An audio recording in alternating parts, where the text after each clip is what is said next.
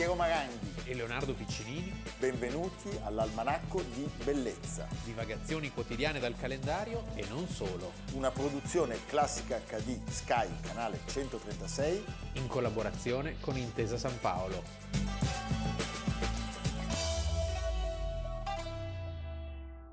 Almanacco di Bellezza, 18 dicembre, Piero Maranghi. Leonardo Piccinini. E noi oggi parliamo della vita di poesia e miseria di Antonio Ligabue che inizia proprio il 18 dicembre del Svizzera. 1899 a Zurich, a Zurigo, Emigrati. perché lui era figlio naturale di un'italiana che era Sì, una- emigrata una della Gordino. della Gordino, padre ignoto, e prenderà il cognome Laccabue che poi lui cambierà in Ligabue, da un altro emigrante italiano che sposerà la madre. non c'entra con il cantante, Non c'entra niente con il che cantante. Piero ama molto. No, io sono vaschiano, vasco Come rossiano di, di ferro, non sono ligabuiano.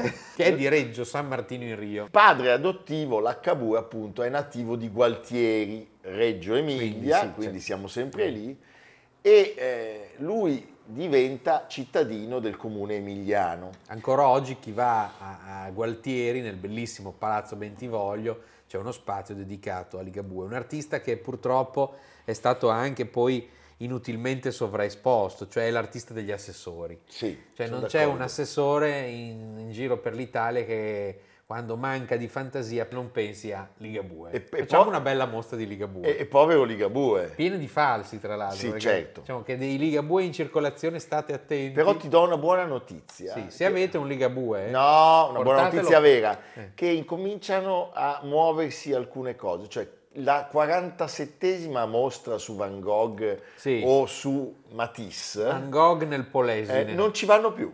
Ah, Stanno vedi. incominciando, visto Speriamo. dei dati, eh, no, Sei ottimista. sono molto bene. ottimista, bisogna, bisogna avere coraggio. Frida Kahlo a Feltre. Ecco, no, io dico, ma non si può, per favore.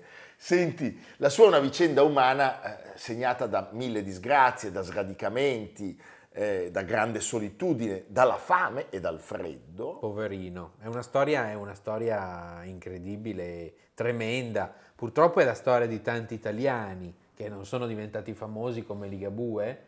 eh, Poi lui lo è diventato Ma la vita. miseria è stata veramente diffusa nella nostra penisola. Sì. Noi oggi non ci, ed è purtroppo anche tuttora diffusa, magari con accenti meno drammatici. Quando lui incomincia a dare i primi segnali, eh, come dire, di un certo squilibrio, i genitori eh, pensano bene di affidarlo a una coppia di svizzeri tedeschi. Sì. Qual era il problema? Lui avrebbe avuto una vita tormentata dal gozzo, dal rachitismo. E a un certo punto, dopo qualche anno di scuola, lui viene fatto entrare in un collegio per ragazzi con difficoltà di apprendimento. Lui da subito dimostra di essere bravissimo nel Disegnatore disegno, pazzesco. disegnatore pazzesco, Cioè, ma parlava con le immagini. con le immagini, perché in realtà poi è anche molto violento, cioè la sua eh, cattiva condotta gli crea subito eh, molti problemi. È selvatic. Eh, sì, avrebbe eh, anche coltivato un rapporto morboso con la madre adottiva che finirà per denunciarlo e per farlo ricoverare in un manicomio. Pensa. E poi si arriva a un epilogo tristissimo perché lui viene espulso dal territorio svizzero nel 1917. Quindi arriva a Gualtieri, appunto, siamo sul Po, Del terra di origine di quel padre adottivo, l'H2, che gli aveva dato il nome. E al paese tutti lo scherniscono, pensa che vita, per i suoi strani comportamenti. Poi lui parlava, aveva una parlata mezza tedesca e lo chiamavano El Matt, El Matt, il matto. Sì, perché lui ha 18 anni quando Sì. arriva in Italia. E questo ragazzo vive, pensate, in una capanna sul fiume Po, eh, si perde molto spesso, cammina e in questo periodo Vive inizia insieme agli animali. insieme agli animali a dipingere, fa delle piccole statue usando l'argilla del fiume, instaura un atteggiamento sì, di grande vicinanza agli animali e di grande distanza agli umani. Sì, Speriamo di non far quella fine lì. No, ma invece io sarei animali- anche felice. Quegli animali qua Ma io sto presenti, un po' incominciando a somigliare al procione, Eh se, sì. se guardi bene. Le guance. Eh. Senti, che cosa accade? Accade che lui passa molto tempo a guardarsi, a guardare se stesso. Lo specchio è un luogo magico per Ligabue e il risultato di questo mondo primitivo è fatto di molti autoritratti e poi appunto di questa vocazione per gli animali e per l'esplosione dei colori. Beh, un benefattore, un uomo che aveva intuito il talento eh, di Ligabue, quindi anche un giusto riconoscimento, lo scultore Renato Marino Mazzacurati eh, capisce per primo lo spirito della sua arte, perché attenzione è un'arte che si ispira sì al mondo che vede, ma come un po' si è fatto il nome di Rousseau il doganiere, cioè è capace di inventare in modo ovviamente naif per quel po' che, che può Certo. avere nella sua testa, inventare un mondo di fantasia, la tigre, non ho mai La visto una tigre, pensa, Eh, è stupendo. però quella tigre lì è più vera del vero. Viene in mente Franco Maria Ricci. Sì, che nella sua collezione, che oggi è fondazione aperta al labirinto a Fontanellato, conservava ed è tuttora visibile questo- quest'opera bellissima di Ligabue. E poi arriva un altro scultore molto generoso, Andrea Mozzali, e ogni volta che il povero Ligabue viene rinchiuso in manicomio è lui che si occupa di farlo riuscire. Qualche critico e gallerista a quel punto si accorge di lui, però ahimè sappiamo che l'Italia attraversa quel periodo spaventoso della seconda guerra mondiale, del fascismo e dell'occupazione tedesca, tant'è che lui si mette a fare da interprete alle truppe tedesche. Pazzesco. Beh, è una cosa incredibile. Poi a un certo punto però percuote un Eh, però, soldato eh, con una Non bottiglia, è mai attendibile. sì. un soldato tedesco, per fortuna non lo ammazzano e lo rinchiudono eh, di nuovo, viene internato. Quando finisce la guerra, eh, lui ritorna a fare se stesso, l'unica cosa che sapeva fare. La, la fantasia esplode, le lotte tra tigri e galli, le campagne. eh, dopo la guerra la sua fama si accresce, eh, iniziano i premi, eh, vende quadri, si scrive su di lui, si girano documentari su di lui. Quindi in breve, insomma, raggiunge anche una certa solidità economica Ma certo, che lui eh, No, beh, beh, però devo dire- trasforma in una collezione di mezzi Di automobili. automobili e moto. Prima le moto che guidava lui, Sì. poi le automobili. Lui pretende di avere un'automobile con l'autista. Eh, questo è un passaggio molto bello del che film. di stupendo, che si leva il cappello ogni volta che lui deve salire in macchina. eh? Ritrae tra l'altro nei suoi quadri le, le, le Moto Guzzi. È un personaggio che provoca turbamento. Perché non comunque riesce- non riesce a stare bene in mezzo agli altri. No, non vive come gli altri. Ma in questo mi viene in mente quasi Tarzan quando viene portato dal Visconte. Sì, una sorta di quasimodo del Novecento.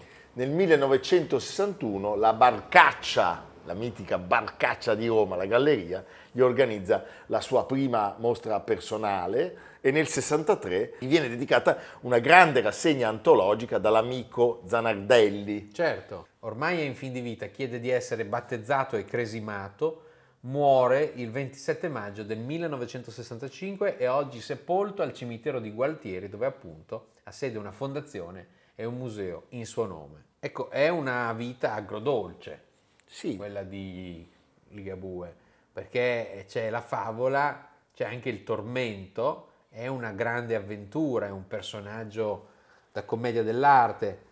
Eh, la cosa bella è che ci sia stato il riconoscimento, cioè non sia stata solo una tristezza, perché è stato un uomo che ha sofferto moltissimo. sì, è un personaggio quasi felliniano. È un personaggio feliniano perché ci sono tutti gli ingredienti, il paese, la provincia, eh, Gli animali esotici, la le Moto tensioni, Guzzi. la storia d'Italia, le guerre. È un artista veramente singolare che non smette di affascinare. E questo è il motivo per cui ancora ne parliamo ed è ancora al centro di tanto interesse.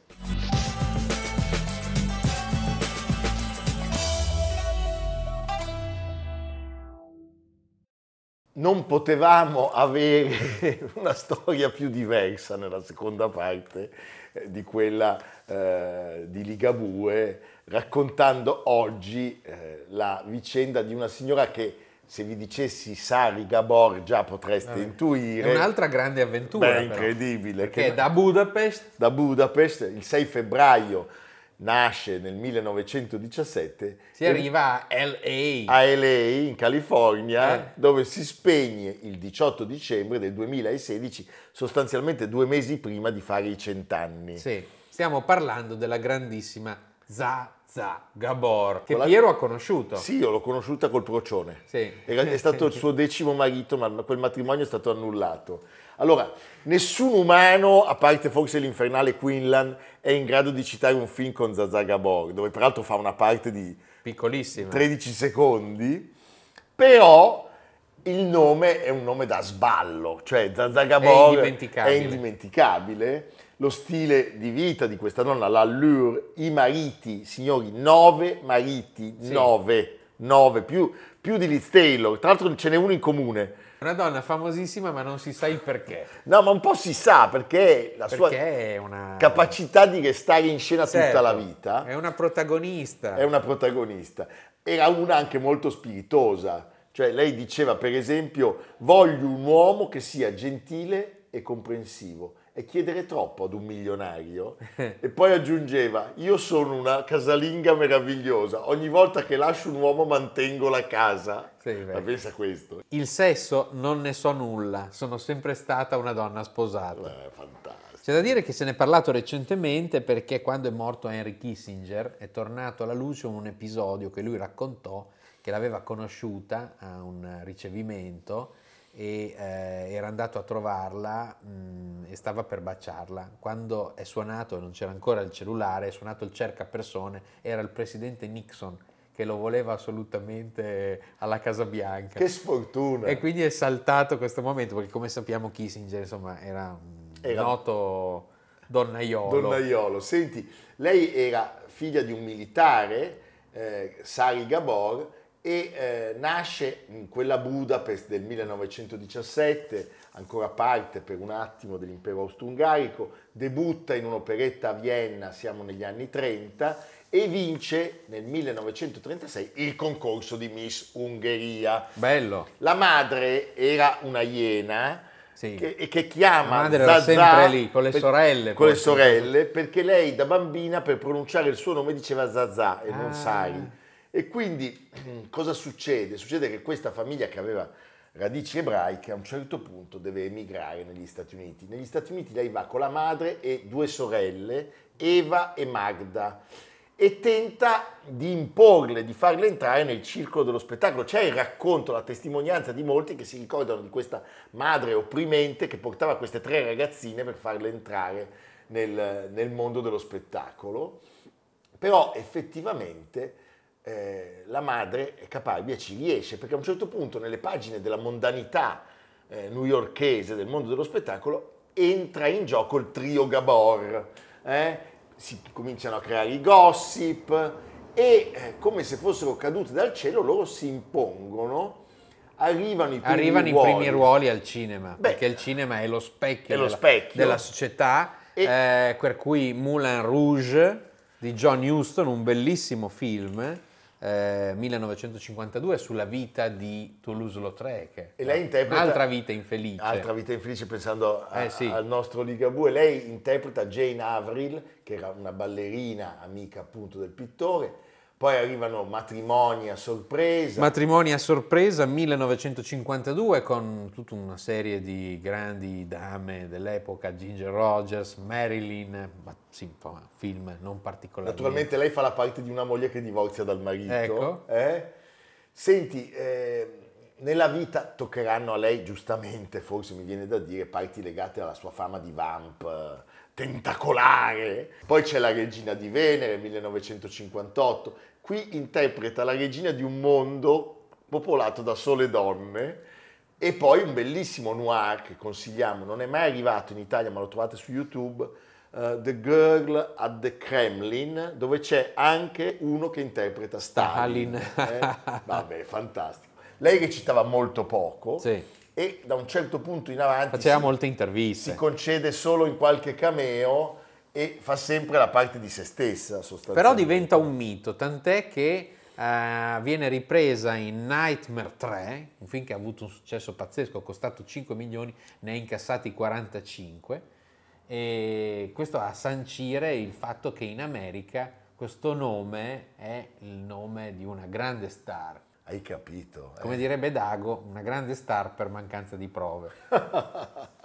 Senti, eh, abbiamo detto la sua fama è anche legata alla, alla sua carriera di mangia uomini, di sciupa maschi e quindi noi proviamo a raccontarvi eh, questi nove matrimoni con nove uomini diversi, un record, perché Liz ne ha fatti uno in meno con sette. Come sei preparato? Ha, ha sposato due volte Richard Barton. Mi sembri A me- signorini. Ma a me piacciono queste cose. Sì, Lo so che a le- te non piacciono, a lui piacciono da pazzi. Sì. Cioè lui è uno che ti manda i messaggini in continuazione. Sì, Hai visto che questa sta... sta con- Però poi quando viene in televisione da voi No, parla di pinturicchio, non è elegante. Senti, le sorelle però non erano da meno, perché Eva del 19, 5 mariti, e Magda, classe 15, ne ebbe 6. Poteva fare un grande, un grande raduno. Tra l'altro a un certo punto si scambiano anche un marito le Ah, sorelle. e che è il grandissimo George il Sanders. più famoso dei suoi mariti. Allora, noi sappiamo quindi di farvi cosa molto gradita, spoilerando i mariti di Zazà Ecco. Il primo, Il primo era un diplomatico turco che lei sposò quando viveva in Europa. Buran Belge. Sì. Poi, Poi c'è, vabbè, il grandissimo Conrad Hilton. Eh, quello quindi- della catena degli alberghi, cioè il quindi- bisnonno di Paris Hilton. Quindi quando si viaggiava non c'era mai problema. A un certo punto, certo. Conrad Hilton, che è il padre dell'unica figlia di Zazà Gabor, Francesca, non bella come la madre. Pensate, quando morì questo Hilton, alla figlia lasciò 100.000 dollari. Lei provò a impugnare il testamento, ma perse la causa. Mamma e mia. Zazà Gabor, Sì. nella sua biografia, rivela di aver avuto una storiella anche con il figlio di un precedente matrimonio del marito, Conrad Hilton Jr., che poi avrebbe sposato, sarebbe stato il primo dei sette mariti per otto matrimoni di Liz Taylor. Vedi? Hai capito? Terzo marito è l'unico famoso. Terzo marito, George Sanders, premio Oscar come attore non protagonista. All About Eve. All About Eve, Eva contro Eva. ehm, Un'unione molto tumultuosa. Sì, perché lei lo tradiva in modo abbastanza plateale con il famoso playboy Porfirio Rubirosa. E eh, Porfirio accusò Sanders di avergli dato un pugno in un occhio durante una scenata di gelosia. Mamma mia. Sì. Va a finire che Sanders si sposa nel 1970 con la sorella maggiore di Zazà, Magda.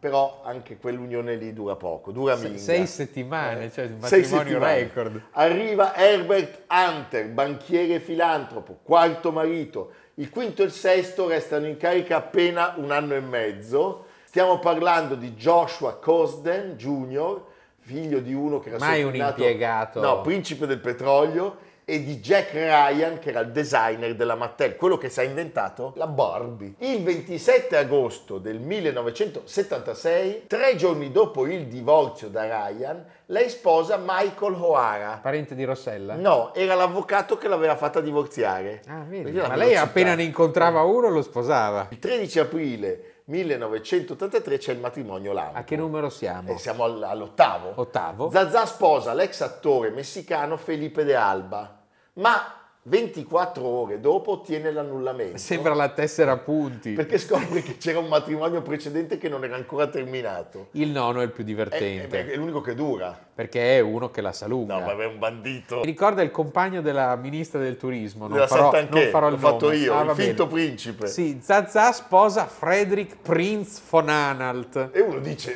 mamma mia. Poi tra l'altro 26 anni più giovane. 26 anni più giovane, resterà fino alla morte con lei, appunto quella morte che abbiamo citato all'inizio, 18 dicembre 2016, all'età di 99 anni. Ma il tipo non era un vero principe. Ma non era un vero principe per niente, era uno che aveva fatto i soldi aprendo saune nel Württemberg, no ma è meraviglioso. Pensa alla frequentazione. Aveva pagato la moglie ottantenne di un figlio del Kaiser, Guglielmo II, Da cui si dice sei proprio un figlio di Kaiser. sei un figlio di Kaiser, per, per farsi adottare e diventare nobile. No, vabbè, meraviglioso. Alle nostre spalle il procione, Tito Schipa Inverter e il libro dell'almanacco. A una settimana dal Natale, quanto dal mai Natale. opportuno. Io vi faccio È un notare... cadeau, è un bel cadeau. È un bel cadeau, ma la gallina non c'è ed è spenta. Cioè non È spenta anche proprio... È spenta. Quindi vuol dire che qui non state mandando niente. Vabbè. Comunque, Oggi, oggi dobbiamo- oggi, oltre a Brad Pitt, di cui però abbiamo parlato ieri, ma che era oggi, Mm. per non intasare la serie di auguri, no? A personaggi che guardano l'almanacco, Keith Richards, c'è uno che veramente... 80 berrette. No, ma è meraviglioso. Keith Richards, eh, che è stato al centro anche di un articolo recente sul Corriere di Rene Soave. Eh, forse sono stato stupido a correre i rischi che ho corso, ma abbiamo una sola vita, godiamoci la vecchia storia. Eh, beh. da Lorenzo il Magnifico, Eh. chi vuole essere lieto sia. Prende gli acciacchi con filosofia, possessore di mille chitarre, ha le mani deformate dall'artrite, non mi fa male, sarà un caso benigno. Mira a vivere altri 25 anni. Nel 2024 programma faremo un altro tour visto che stiamo tutti in piedi. È fantastico. Applausi, applausi scroscianti. Eh, Happy birthday, Keith. Kit, e continuo a guardare l'almanacco insieme a, in- insieme a Brad. Insieme a Va Brad. bene. Ci vediamo domani, noi siamo felici perché siamo un po' cretini, perché nelle nostre condizioni uno non Perché dovrebbe fossimo essere- troppo intelligenti non faremmo quello che facciamo. Esattamente, e poi ci Eh. lamenteremo del- dello stato di vessazione in cui ormai siamo prostrati. Anche la nostra è un'avventura. È un'avventura. Adesso noi ci corichiamo Bella o brutta? sul divanone col varano. Che eh, ci scalda. Che ci scalda. Perché arriva un vento. eh, arriva un vento. C'è anche un vetro rotto. Cioè, il varano è il nostro bue e a me Ghigo è l'asinello. Hai capito? Ma è meraviglioso. Evviva, ci vediamo A domani. domani. Almanacco di bellezza A cura di Piero Maranghi e Leonardo Piccinini. con Lucia Simioni, Stefano Puppini, Jacopo Ghilardotti, Paolo Faroni. Riccardo Cassani, Nicolò Cazzola e Samantha Chiodini. Realizzato da Amerigo Daveri, Valentino Puppini, Luigi Consolandi. Stefania Margheritti, Alessandro Puppini. Una produzione classica HD, Sky, canale 136. In collaborazione con Intesa San Paolo.